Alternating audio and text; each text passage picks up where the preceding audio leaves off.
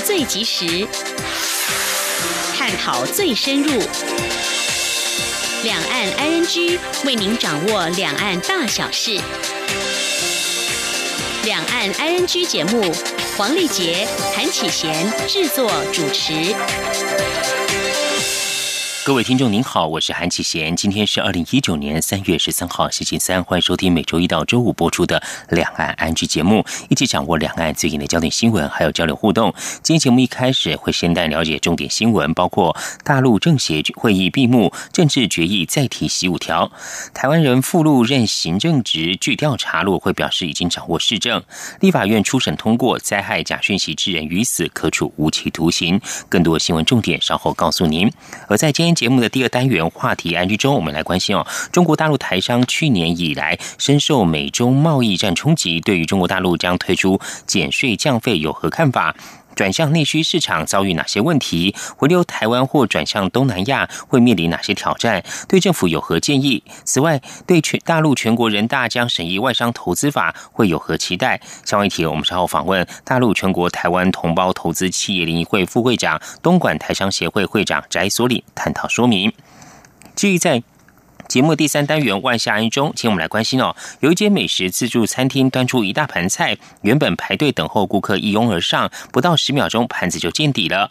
一间商店在街上赠送面纸庆祝开幕和促销，著名索取的民众竟为此抢争抢吵骂了起来。另外，有活动主办单位发送糖果、饼干等零食，而索取的民众准备了锅子来装，还有人是带着雨伞来接。详细情形稍后告诉您。好，接下来我们现在关心今天的重点新闻。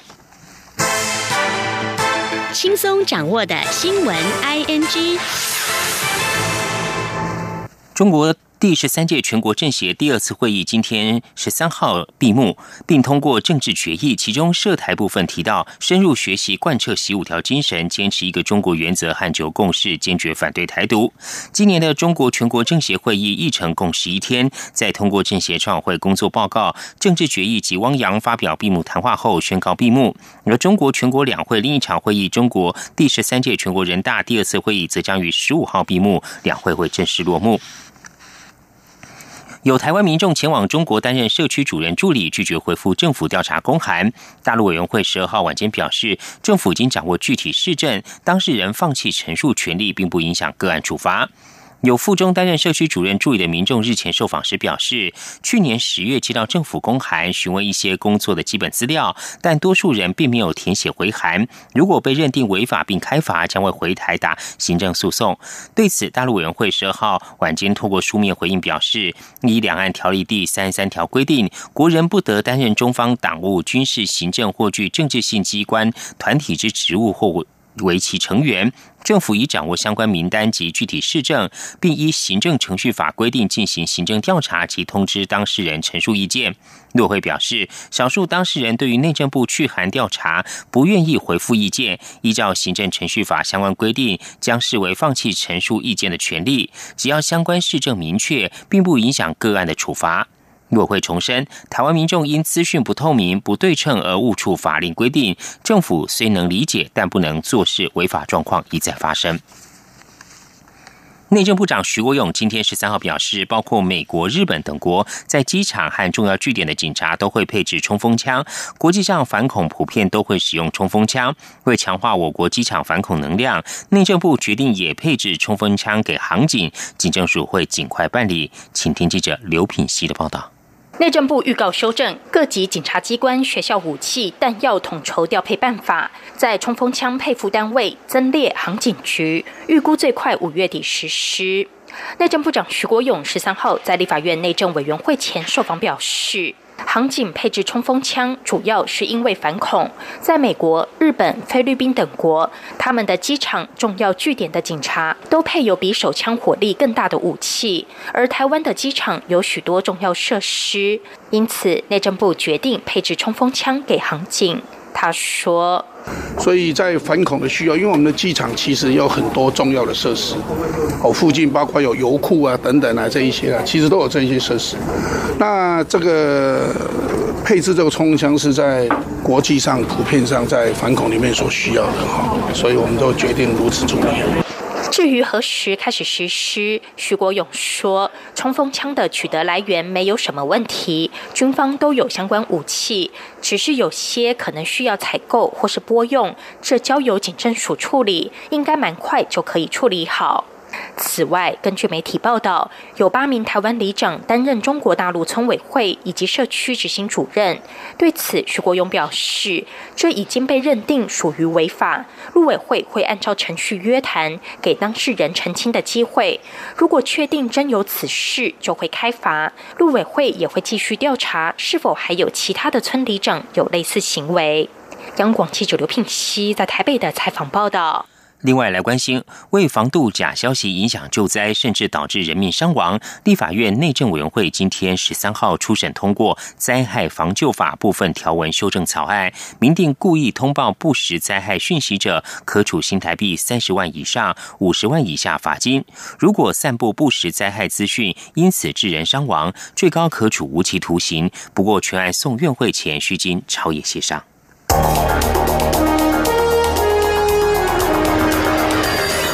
最敏锐的新闻嗅觉，延伸您的视野，让您听到最硬的两岸焦点。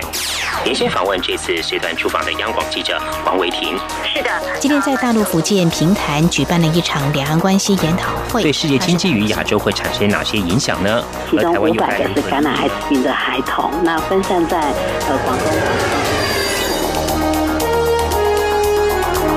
从正经情势分析。两岸交流观察到新闻现场直击，两岸 I N G 有最多元的声音、多面向的观点以及最专业的剖析，请收听每周一到周五晚间六点到七点，由中央广播电台新闻部黄丽杰、韩启贤制作主持的《两岸 ING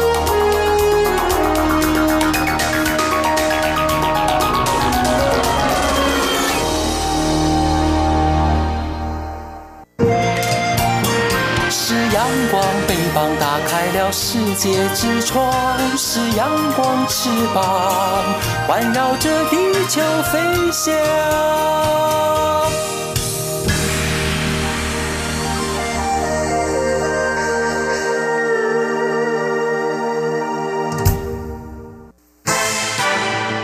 轻松掌握的新闻 I N G。根据媒体《自由时报》报道，蔡英文总统日前召开国安会议，提出七项指导纲领，反制中国统战渗透等作为。而中国早已经门踏户注册台湾的网域名称，大拉拉宣传对台三十一项措施，关注三十一条网站以 triple w 点三一点三一 t 点 t w 注册网域名称，关注三十条网站注册台湾网域内容，大肆宣传中国对台三十项措施。国家通讯传播委员会 NCC 今天十三号表示，国安机制已经启动，NCC。机会主动配合国安单位，紧速的审慎处理。英国保守党人权委员会副主席罗杰斯来台出席印太地区保卫宗教自由公民社会对话，并于今天十三号接受央广节目专访。罗杰斯表示，一国两制下的香港自治权明显遭到侵蚀，因为习近平的一国两制几乎等于一国一制，因此他认为台湾不会拿着自由去交换，不可能接受一国两制。以下记者王兆坤的报道。蔡英文总统临聘玉山神学院院长布辛大力担任我国首任宗教自由五任所大使。我政府也将向美国国务院的国际宗教自由基金捐助百万美元。英国保守党人权委员会副主席罗杰斯在央广受访时特别赞扬我方这些举措。台湾可说是此区域的民主自由典范。罗杰斯说。台湾与中国大陆就像白天与黑夜的对照，在中国大陆的宗教信仰者正面临文革以来最严重的迫害，在台湾却有讨论宗教自由的会议，更有总统发表宗教自由谈话。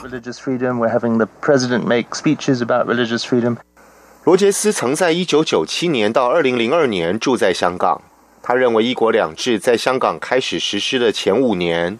这一套制度在香港运作的很好，可是后来，尤其是过去五年来，却看到香港的和平抗议者被关进监狱，立法会议员被取消资格等自治权遭受侵蚀的事件。因此，在这样的情况下，台湾为什么要接受一国两制呢？罗杰斯说。看着台湾现在充满活力的民主、令人珍惜的基本自由，我的问题是：台湾为什么要拿现在拥有的自由去交换“一国两制”？而这一国两制，在习近平的心中，其实几乎就是一国一制。One country, nearly one system。罗杰斯要告诉中国人民：如果你们真的希望台湾接受“一国两制”，如果这确实是一个很棒的观念，你们何不自己先享用呢？中央广播电台记者王兆坤采访报道：基隆市长李永昌率团访美，美国时间十二号在华府接受美国之音专访，表示中国是威权专制独裁政体，透过经济关系影响台湾的民主政治。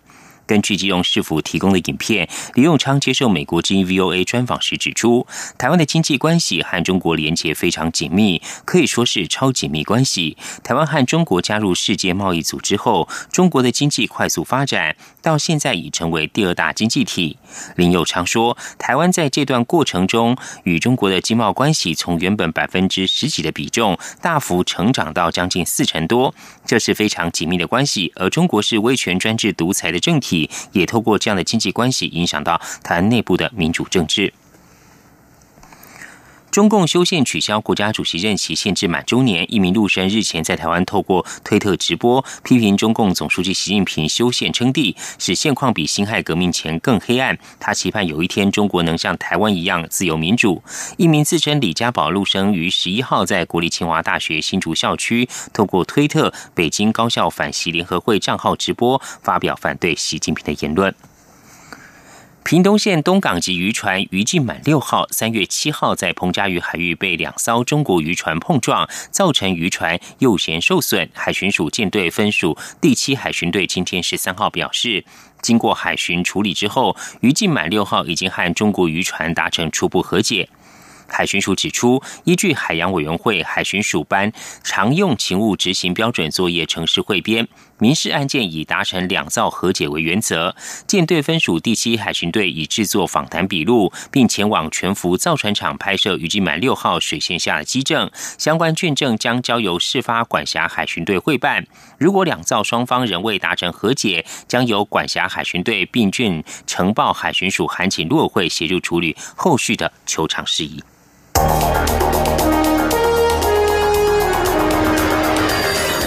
最敏锐的新闻嗅觉，延伸您的视野，让您听到最硬的两岸焦点。连线访问这次随团出访的央广记者黄维婷。是的，今天在大陆福建平潭举办了一场两岸关系研讨会，对世界经济与亚洲会产生哪些影响呢？其中五百个是感染艾滋病的孩童，那分散在呃广东。从正经情势分析、两岸交流观察到新闻现场直击，两岸 ING 有最多元的声音、多面向的观点以及最专业的剖析。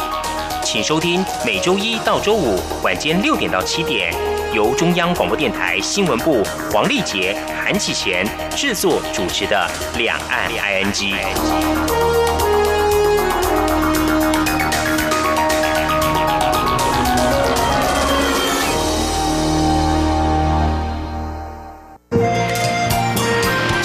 阳光，翅膀打开了世界之窗；是阳光，翅膀环绕着地球飞翔。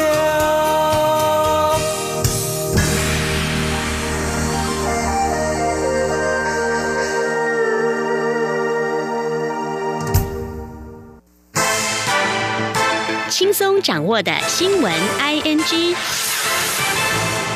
蔡文总统今天十三号出席司法院大法官提名审荐小组第一次会议。总统在致辞时表示，在宪法诉讼法三读通过后，市宪制度将展开新的纪元。在这个关键时刻，大法官人选关键中的关键，他期盼审荐小组广纳谏言，以公平、公正、公开的方式推出最优秀而且适任人选。以下记者欧阳梦平的报道。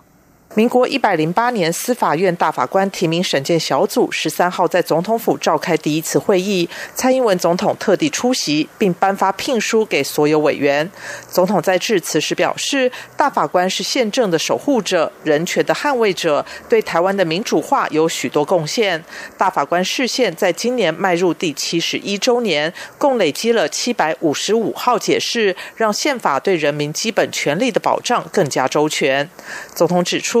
从他二零一六年上任以来，除了召开司法改革国事会议，大法官也全面检讨释宪制度。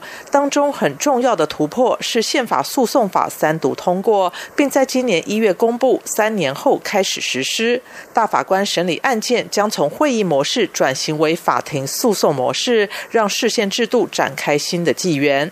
总统表示，这是一个新开始、新发展的关键时刻。大法官人选则是关。关键中的关键，他相信审建小组委员都了解人民对于大法官的宪政角色及功能抱持更高的期待。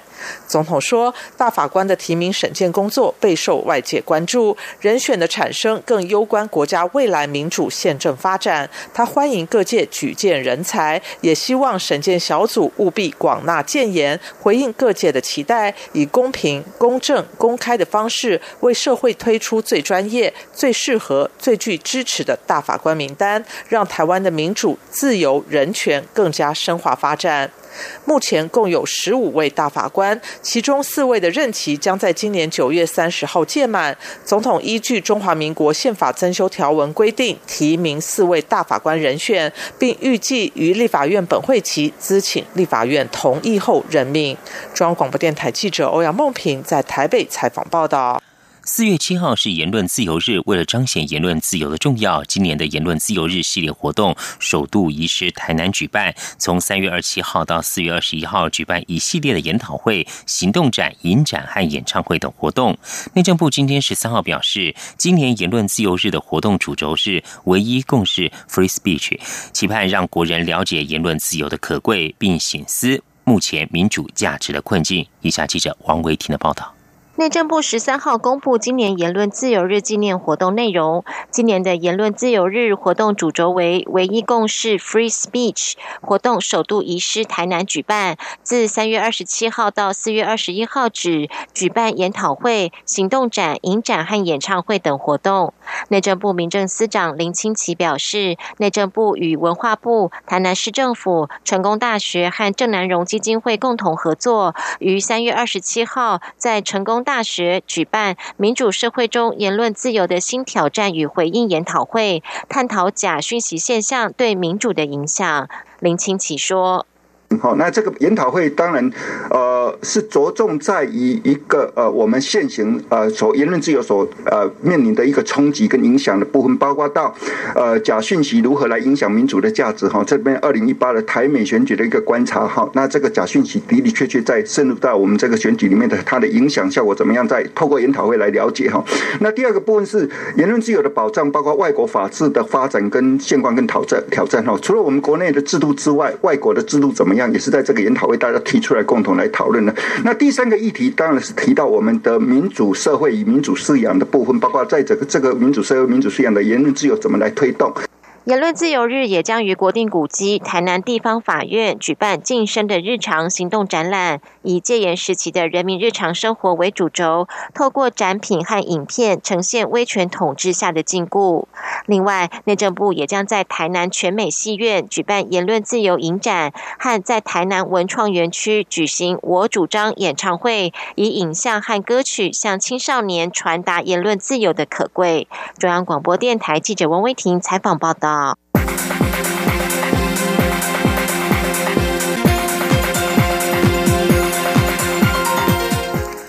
退辅会主委邱国正今天十三号在立法院报告时指出，退辅会所辖的荣民总医院不仅已跟多个西南向国家签订合作备忘录之外，未来更会在西南向政策的基础上与更多国家签署合作备忘录，同时也会持续深化医疗服务和技术合作。以下记者肖兆平的报道。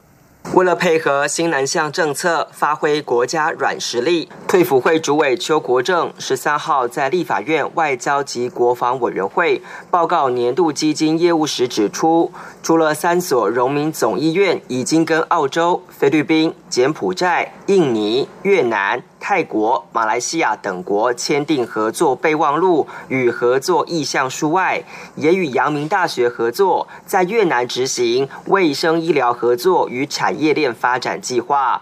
未来更会在新南向国家扩大在国际医疗服务、技术合作等事项的交流。邱国正说：“配合新南向政策，强化国际的医疗服务方面，我们三所荣总已经签订了澳洲、菲律宾等等国家四四项合作的备忘录，还有一项的合作意向意向书。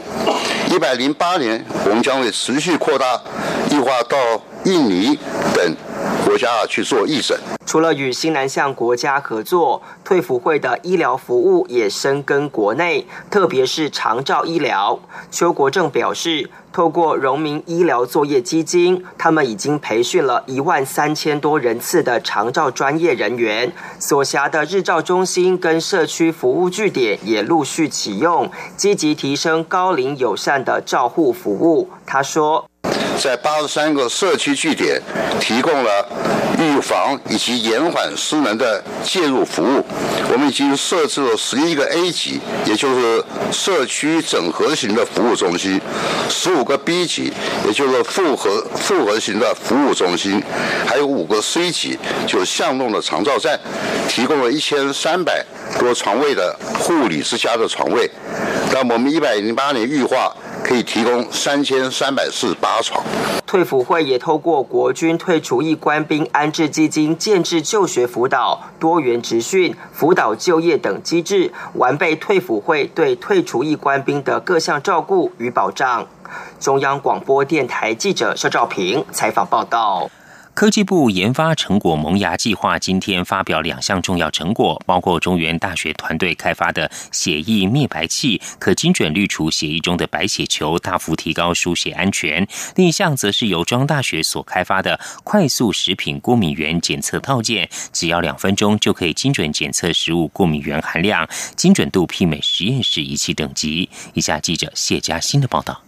科技部以研发成果萌芽计划来加速台湾的前瞻学研成果迈向商业化。近期再获两项重要成果，分别可提高民众在书写与食安两方面的安全。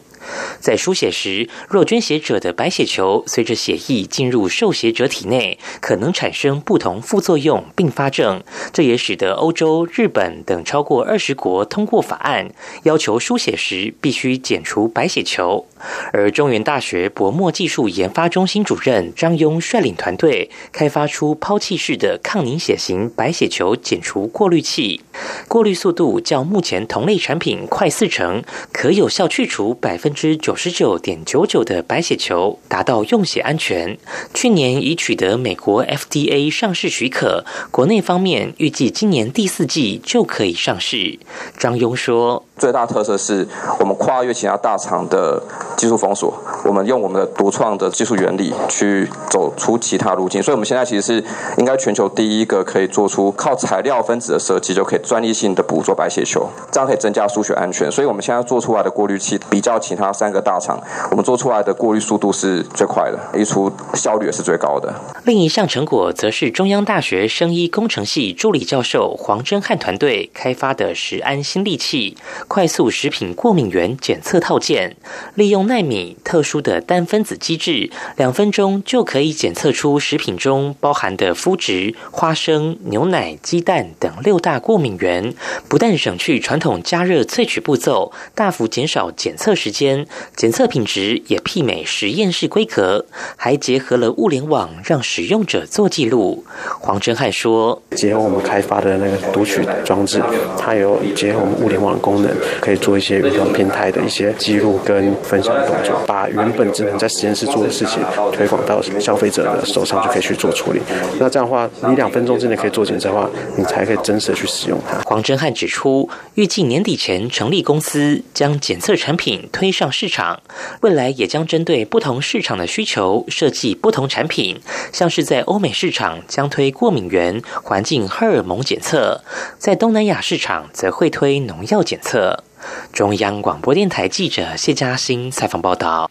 国立台湾大学与台大医院今天十三号共同发表智慧术后伤口追踪系统，透过人工智慧平台和手机 APP，能让手术后的病人在病房甚至在家里，只要上传伤口照片，系统就能分析伤口是否出现红肿、坏死或有感染的情况，让医病双方随时侦测伤口异常状况。请听记者郑祥云、陈国伟的采访报道。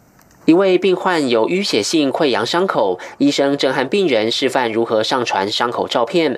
台大医院发表智慧术后伤口追踪系统，可以透过照片分析伤口是否有异常状况。台大医院发展的这个智慧术后伤口追踪系统，它可以判读伤口里面的红肿、坏死以及有没有感染这四个状况。研究团队先前对四十六位病人拍摄一百三十一张伤口影像资料，结果系统对伤口症状的判读准确度已达九成，而且不会把刺青误认为伤口。所以愿意使用这套系统的病患出院在家后，就能每天在固定时间上传伤口照片，人工智慧平台会以简讯通知医师看照片，并进一步给病患建议。最大的帮助就是伤口如果有问题的话，我们可以提早的发现，然后让病人呢提早回诊。那这样病人的伤口可以提早处理啊，那对病人、对医师都是比较好的状况。这套系统目前只能安装在 Android 系统的手机，现正进行 iOS 平台的计划。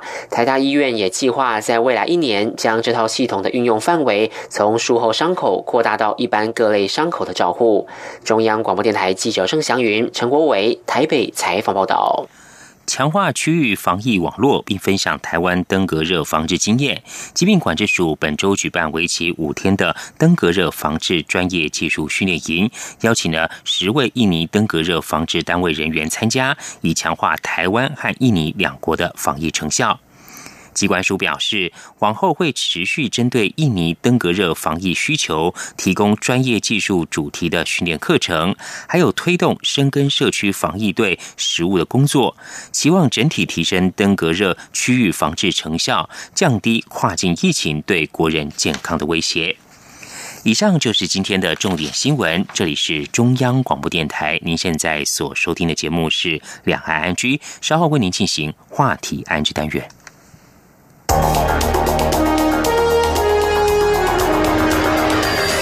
最敏锐的新闻嗅觉，延伸您的视野，让您听到最硬的两岸焦点。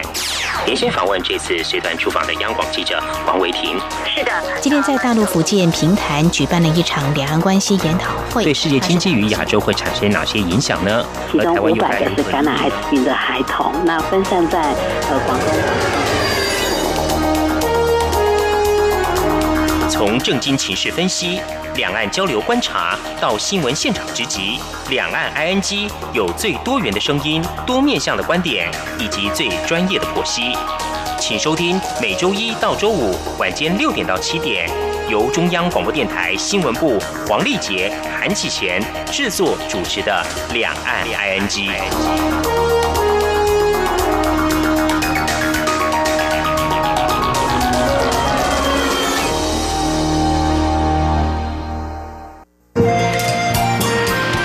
阳光，翅膀打开了世界之窗，是阳光翅膀，环绕着地球飞翔。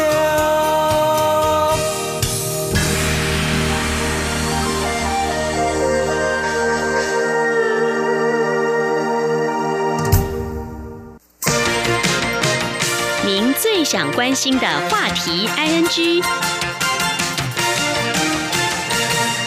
这里是中央广播电台，听众朋友现在所收听的节目是《李安安居》。美中持续进行贸易磋商谈判，不过去年相互加征关税，对台商有何影响？台商又如何应应？而政府呼吁台商回流，又有哪些看法跟期待呢？而中国大陆将对企业采取减税降费，是否符合期待？此外，大陆全国人大也修订了外商投资法，台商关注哪些面向？我们今天节目中很高兴访问到台汽联的副会长、东莞台商协会会长翟所领翟会长，为我们做说明探讨。非常欢迎翟会长，您好。您好，主持人好，各位听众好。好，非常欢迎会长，您好啊。美中贸易战相互加征关税，从去年就开始，那么连续一波波啊。目前为止，如果先看到我们东莞这边台商来讲的话，是不是开始在这个出口货相关的这个部分已经有感受到这样的影响呢？其实从去年年初就已经感受到了。嗯，那个根据大陆所公布出来的消息，整个大陆向美输出，嗯，前十名最多的前十名厂商，其中有七家是台商，嗯，那么前一百名里面有八家是台商，这三十八家，呃的营业额占前一百名营业额大概在六七左右，所以这个中美关税贸易这个战争啊，嗯，受到伤最重的应该就是台商，嗯，那么。台商从去年呃年初的时候就受到呃订单的压力，那么一直到下半年就突然的更加重了。嗯，那么更重要的是，大陆国营企业在上半年还没有感受到这个业绩的影响，但是到下半年，特别到了第四季的时候，他们也感受到重的这个压力。那么大陆。呃，也很清楚这个情形，呃，一直在做各种形式、各种不同部门的调研，嗯，调研我们台商所受到的冲击跟影响。那么大家可以看得到，这一次两会，呃，在呃眼里要呃扶助非公营企业，就包括所有的外商企业在内，包括台商在内，那就是。了解到，呃，台商的呃冲击很大，呃，而且民营企业供应链也已经受到冲击了，所以已经呃各种方式在减费、呃减负都有。比如说去年下半年的时候就已经开始把社保的费用已经规定降低了，那么还有一些其他的也也已经都降低，都暂时不再增加了。那么现在两会就提出来要把呃制造业的增值税从十六趴减到十三趴，那这个呃都是帮助呃非公营企业的做法。嗯，这非公营就是就是民营的，包括所有的外里面。那么呃也提出了很多能够在财务上支持的办法，也提供了很多。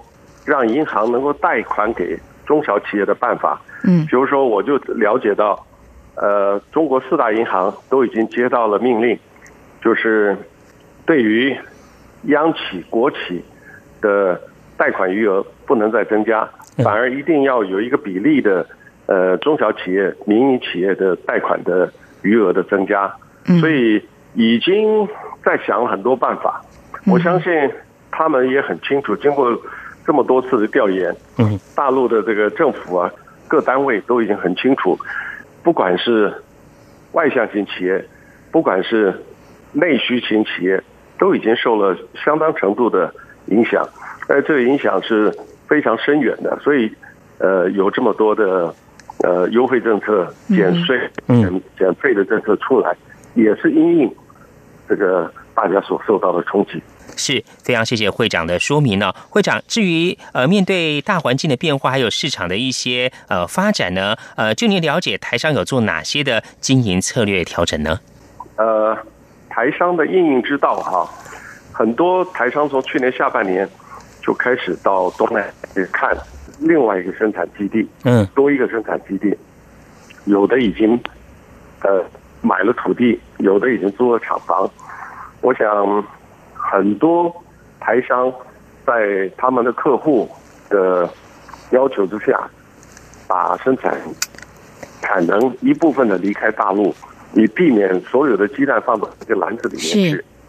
当然，现在似乎是谈判已经有了曙光，听说在三月底会签约。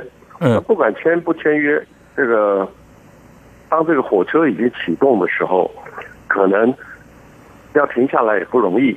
嗯，这个很多台商他把产能移到东南亚去，不管是越南，呃，不管是柬埔寨或者菲律宾去，一时这个既然已经开始了，它也不会停止。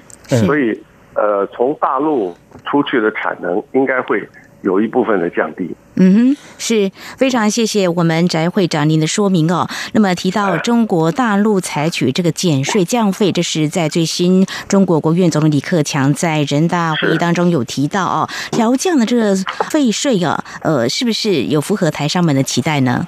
有，但是可能大部分人觉得这个幅度还可以再更加的低。嗯啊，但是我们也知道，像增值税。所牵涉的税基是非常广泛，那么对于中央政府财政的收入也是很重要的一个部分，所以也没有期待它一下子能够降到呃非常合理的阶段。可是，呃，这至少是我们在呃所有台商在呼吁了这么多年之后第二次的降低。去年是从十七趴降到十六趴，今年可能会只要立法通过了以后，就会从十六趴降到十三趴。但我相信。随着这个呃工业化的进步，随着国际市场的越来越竞争，这个幅度应该会再有所增加。嗯，呃，只不过这个是慢慢来，一步步走走过去了。一一步走太多的话，可能会对这个大陆国内的这个经济状况，会政府的收入很影响。嗯。非常谢谢会长您的说明哦，会长，另外呢，请教您刚才有谈到说，呃，面对这个美中贸易战所带来的一些冲击哦，台商有做一些因应。您刚谈到说是往这个东南亚去哦，那呃，至于在说在对内就是大陆的内需市场销售，或是在大陆继续经营发展的话，这方面台商呃，您的了解有做哪些的因应呢或规划？在大陆台商这个市场的销售，我相信呃，所有的呃外向型企业。也都在想要把自己的产品都能够转到大陆来。那原来已经在做大陆内需的呃供应的是呃，也已经希望大家都能够加大这个幅度。我想从经营的角度来讲，能够把市场分散是最好的。所以这是一个呃大家都想去做的事情，只是说难易程度是能够很快的做得到，呃，这个就不一定了，因为。毕竟大陆的内需市场跟我们所了解的外销市场是大很大程度的差别的，可是我们也在学习，也在呃接地气，也希望能够争取到一片市场的氛围。是，呃，会长，我们台商呢在中国大陆经营也都好几十年了哦。你刚刚有提到说要经营内需市场，恐怕还会有一些问题，主要大概会存在哪些问题呢？主要是。第一个，我们做的产品是比较符合欧美的呃需求，欧美的品味。那对于大陆市场的品味，我们还不是很熟悉，所以大家还需要摸索，还需要了解。嗯。第二个就是呃，大家外销到呃欧美市场去，那个信用的记录都已经建立很久了，所以大家可以根据很多信用调查机构所提出来的这个报告来决定。怎么样跟客户做生意？而在中国大陆的话，这个资料比较缺乏，而且呃，中国大陆因为它各省各市呃分布很广泛，如果说大家要去收钱，如果说钱不能够自动汇过来要去收钱的话，这个也是有比较大的困难。所以一方面是品味的问题，另外一方面是收钱的付款的问题，是最大的障碍。嗯。非常谢谢会长的说明。我们今天节目中呢是访问到台气联的副会长、东莞台商协会会长翟所领翟会长，针对美中贸易战哦，对中国大陆的呃经济带哪些影响，而台商呢又有哪些的感应，还有在市场上有做哪些经营策略调整。另外，也针对中国大陆即将推出的采取减费降税的新措施呢，呃，台商有哪些期待？为我们做详尽的观察跟说明。在下段节目中，我们将继续请翟会长为我们针对。中国大陆全国人大审议这个外商投资法，台商有哪些关注的面向？另外，台商前往这个东南亚或是回到台湾去经营发展呢，有哪些观察面向？我们稍回来。好，谢谢。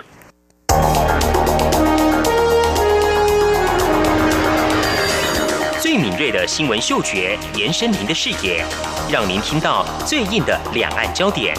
连线访问这次随团出访的央广记者王维婷。是的，今天在大陆福建平潭举办了一场两岸关系研讨会，对世界经济与亚洲会产生哪些影响呢？其中五百个是感染艾滋病的孩童，那分散在呃广东。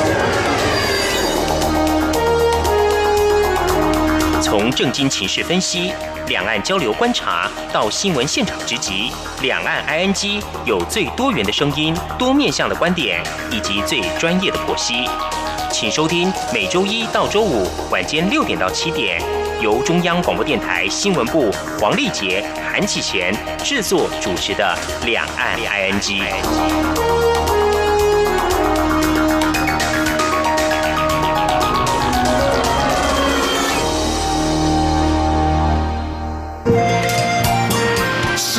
光，翅膀打开了世界之窗；是阳光，翅膀环绕着地球飞翔。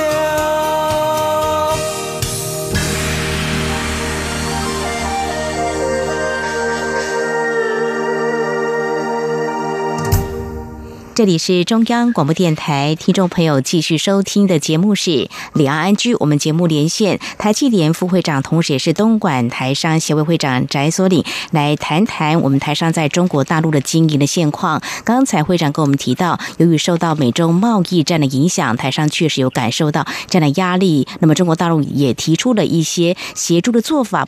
呃，接下来呢，我们也是针对相关议题要请教会长，就是我们知道中国大陆全国人大呢。啊，审议外商投资法也在十五号呢要进行表决。那么对于这个外商投资法呢，呃，不晓得在中国大陆您所获知的讯息呃有哪些？就说我们台商比较关注哪些部分？那么对于台商权益方面，呃，又有哪些看法呢？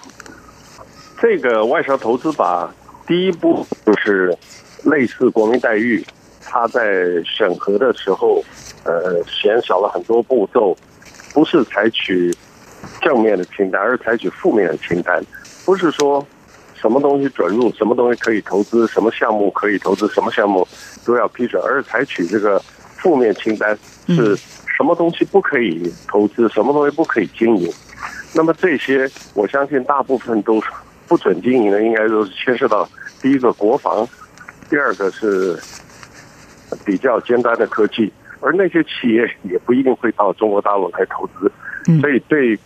外商投资来说，应该是把大门打开了。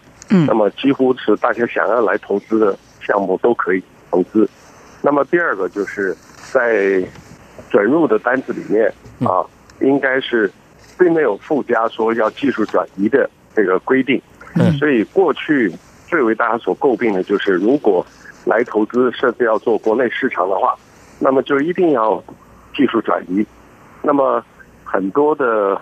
外商他们都反映这个问题，他们很担心尖端科技、尖端的技术会因此而被大陆的同行所模仿。嗯，那现在有了这个规定以后，就不必担心这个问题了。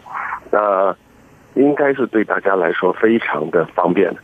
另外还有一部分就是对于外商投资的保障，就是如果说外商投资如果地方政府没有实现他的诺言，在投资的过程当中改变了他的诺言的话，是对于这个外商是有赔偿的义务。这个部分我不知道会不会通过。那如果说这个部分通过的话，会对所有的外商，包括我们台商之内，会有非常大的影响。因为过去我们到了一个地方签了约之后，呃，大家买了土地，建了厂房，把机器搬进去开始生产了，嗯，那么才发现，呃，当时的承诺，比如说土地的补偿或是水电的供应没有做到，那这时候头已经洗了一半了，也没有办法撤退了。所以，假如说能够把这一部分通过的话，那么对于将来来投资的所有外商都是有非常非常正面的鼓舞的帮助。啊，那这个是我们正在期待。他能够做得到的，甚至我有一次在开会的时候提出来，嗯，这个法保障法希望能够追溯到过去，因为在过去呃，虽然有一个台商投资保障法，可是有很多地方的呃这个官员他并没有执行这个对于台商的投资的这个呃保障以及赔偿。我们都希望对于过去所发生过去的投资，如果有这种类似现象，也希望能够一并包括在里边。嗯，这个是我们呃衷心希望的，因为台商在过去二十年当中已经投资大陆太久太多了。那么也有不少吃亏的例子，所以我们希望这一部分能够给予台商一个公平的对待。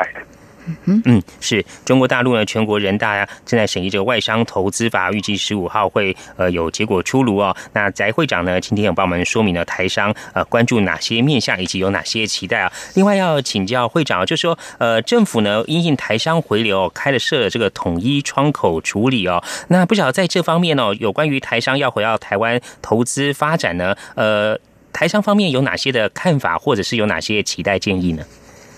我认为，而且我也发现，就是如果在台湾、大陆都有生产线的话，那么很多公司都是加重在台湾生产线的比例。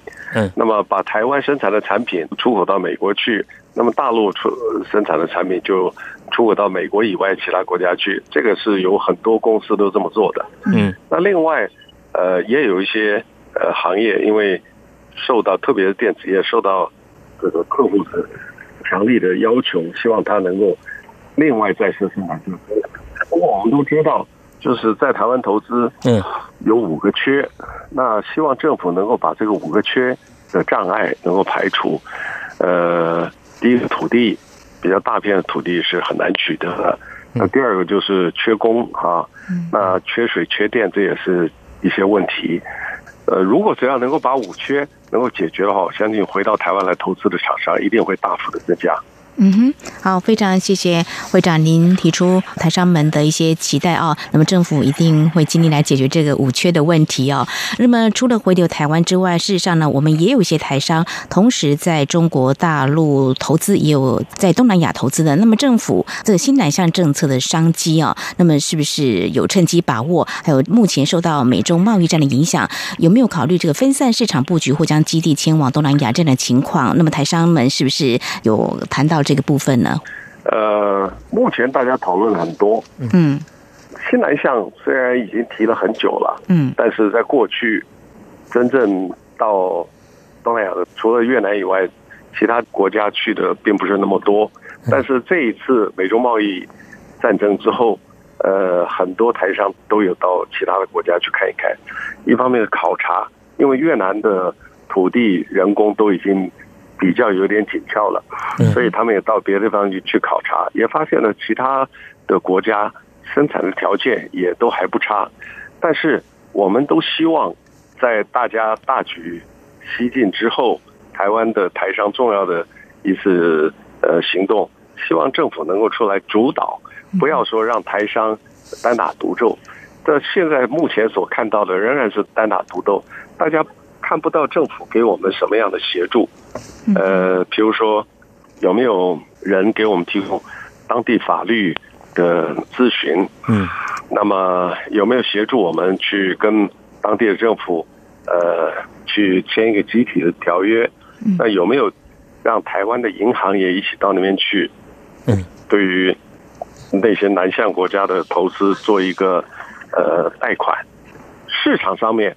台商应该都不需要这个政府来替我们操心，但是我们需要的就是法规跟当地政府的这个签约，以及对于贷款上的需求，这些希望政府能够很快的拿出一个办法来给大家提供作为参考的依据。那这样子的话，相信有更多的台商会考虑到东南亚的那些国家去。嗯，非常谢谢会长呃表达台商的一些期待哦。我们今天节目中呢，是访问到台积联的副会长、东莞台商协会长翟所领翟会长，针对美中贸易战对中国台台商产生哪些影响，而在大陆经营的台商呢，如何来应应，以及有哪些的规划跟想法呢？我们做详尽的观察说明。非常谢谢会长接受访问，谢谢您。哪里？谢谢两位主持人，还有谢谢全国的听众。好，非常谢谢会长，谢谢您。好。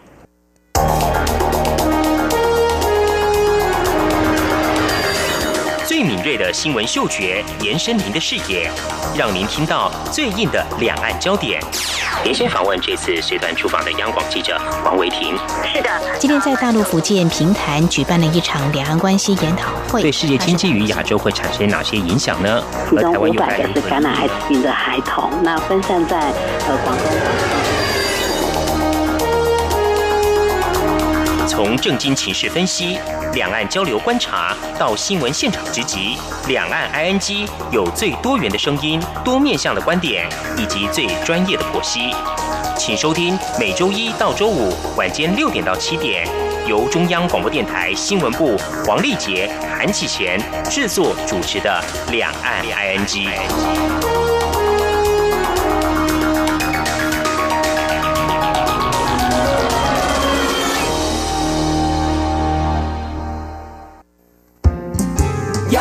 就是阳光，扇了我的翅膀。阳光就是阳光，人民自由飞翔。阳光就是阳光，世界在我肩膀。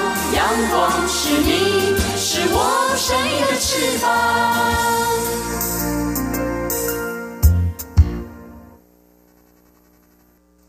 挺新鲜的，最火的万象 ING。这里是中央广播电台，您现在所收听的节目是两岸居到了万象海岸居单元。丽姐最近啊，在网络上流传一个视频啊，嗯，这个内容是美国有一家吃到饱的餐厅，里面有一道菜端出来的时候啊。造成大家的疯抢哦，是蟹脚啊！哇，那抢得很凶。其实这个菜还没端出来之前啊，已经有十多名客人排队在等这个蟹脚。哇，大家就是就是已经准备好了，不晓得怎么抢法。哎，食指大动。不过既然已经排队的话，就是请那个拿，是啊，后面拿这样嘛。哎，没想到蟹脚一端出来之后啊。一群人不约而同汲取冲向了取餐区，所以已经不排队了，没按照顺序的。结果很多人都指控对方插队啊，嗯。啊，这时候有人更拿起夹食物的夹子哦这边挥啊，也有人就是不甘示弱拿起了盘子啊，而且高分贝的叫骂。结果后来爆发了一些小冲突，有名男子呢头部就挂彩了。哦，挂彩同时呢还是不忘要达到原先的目的，就是要把蟹脚拿到。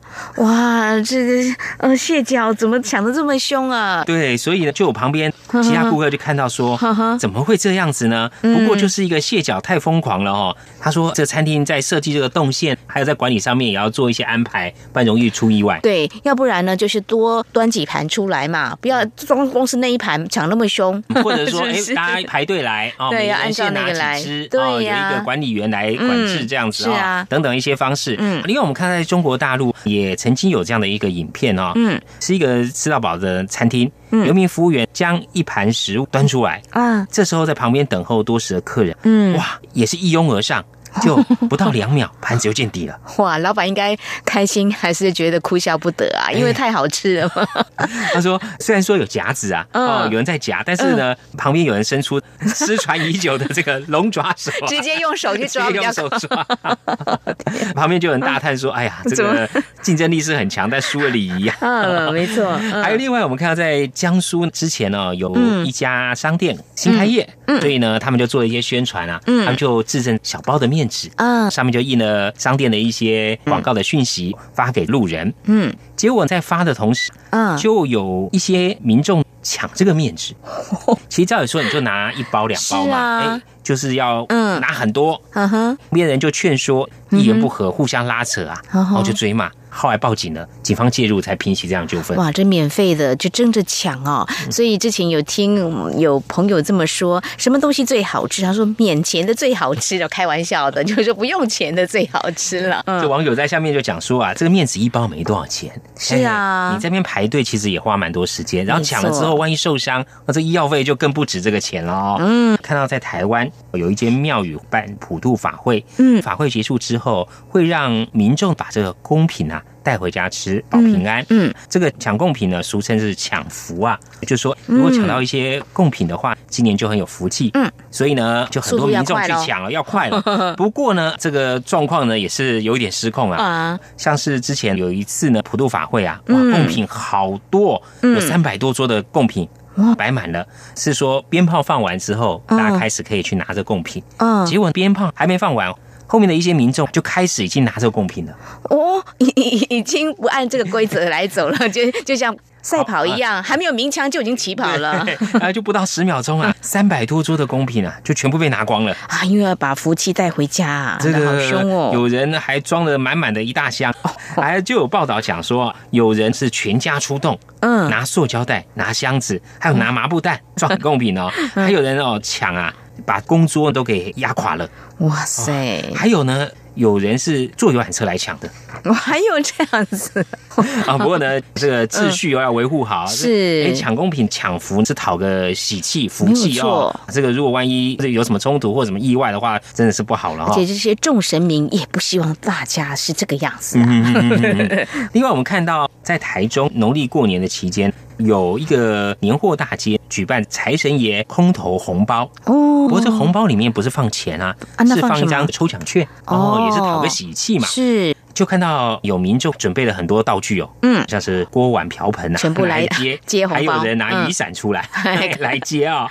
不过呢，这个场面也是有一点点失控啊，就是有人抢到连这个鞋子啊、袜子都不见了。哇，你看，就是说在抢红包啊或者抢公品的时候，还是要注意一下自身的安全哦。哎，我们常常看新闻当中有一些粉丝去听这个演唱会呢，有时候会有踩踏啊，这样好惊险。或听演唱会，国内外都有，想不到的在民间像这种。